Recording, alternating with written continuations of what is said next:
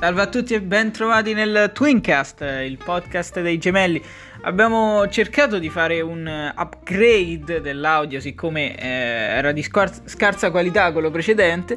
Ma stavolta di che cosa parleremo, Lorenzo? Parleremo di animali in generale, animali domestici o anche animali selvatici, in generale animali, del mondo animale. Sì, il mondo animale è un mondo molto interessante perché innanzitutto a noi piace tantissimo il cane, che è il nostro animale preferito, un animale da compagnia che c'è sempre nei momenti belli, nei momenti brutti.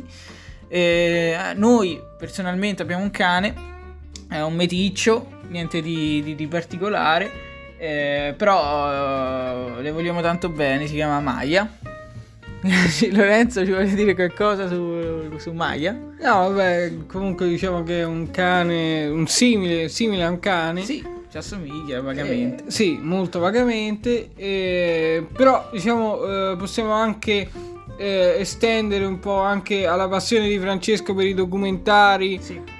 Quindi relativi agli animali in generale, al mondo animale, che comunque è un mondo molto affascinante e interessante. Sì, allora io guardo molti documentari perché soprattutto sugli animali, perché mi affascinano molto, soprattutto ovviamente quelli di National Geographic, che sono fatti decisamente meglio rispetto ad altri, quindi sono bellissimi. Ne guardo molti.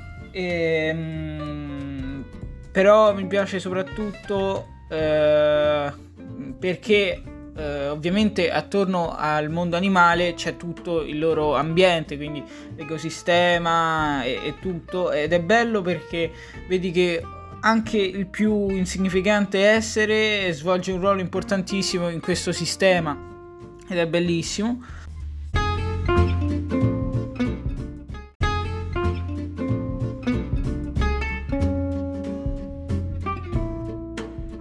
Sì, eccoci ancora. Stavamo dicendo che abbiamo fatto intanto una piccola interruzione.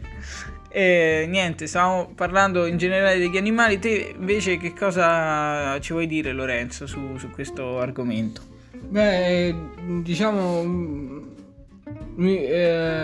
sono molto d'accordo sul tuo pensiero, quindi su tutto il mondo animale che segue un suo equilibrio, una sua catena, che poi diciamo che l'essere umano diciamo che interferisce molto spesso con questa catena e rompe gli equilibri, e quindi però dobbiamo ricordarci che il mondo animale esiste, anche quello vegetale soprattutto esiste da molto prima di noi, e dovremmo essere più rispettosi nel rapportarci con questo sistema, con questi equilibri, in modo da non sconvolgere più di tanto, diciamo. Sì, sono pienamente d'accordo, anche se con questo periodo di quarantena gli equilibri si stanno anzi la natura ha ritrovato un equilibrio con l'assenza momentanea dell'uomo. Infatti, ad esempio, sono tornati i delfini ai porti della Sicilia, della Sardegna, e questo è una buona cosa e ci fa capire quanto l'uomo sia superfluo in tutto ciò e soprattutto dannoso per l'ecosistema.